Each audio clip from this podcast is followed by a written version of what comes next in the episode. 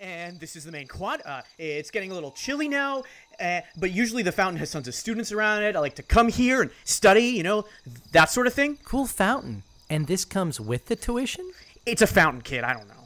Hey, take your pictures now. It's a beautiful time to do so. All the night lighting makes the angel look uh, angelic, I guess. Oh, go nuts! Yes, go aeronauts. What's an aeronaut?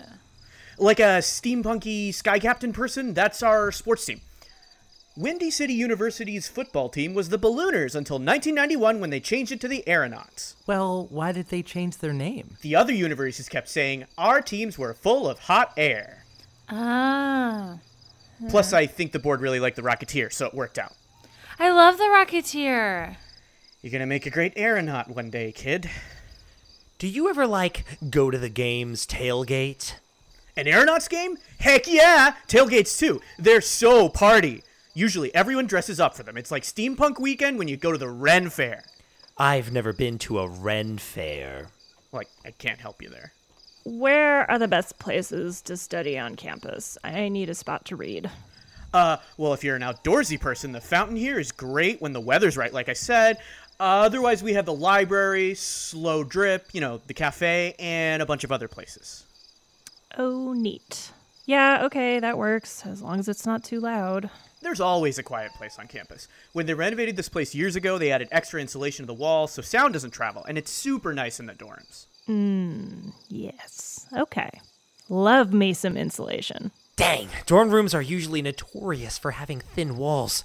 I don't want to hear uh, any of that. I know, right? Not here. You could probably murder someone and, you know, actually get away with it. Whoa, for real? Like, like if you screamed, no one would hear you? Listen, that was a joke. Please don't hurt anyone. Has anyone ever been murdered on campus? Would you even know if the walls are so thick? This is my nightmare. We should go to the Ren Fair sometime. I just want a turkey leg. Where's the cafeteria? The cafeteria is in Kale Hall. Are there turkey legs? I don't think so. Dang, maybe this school sucks. L- let's just head to the cafeteria. You get one free meal with your tour, remember?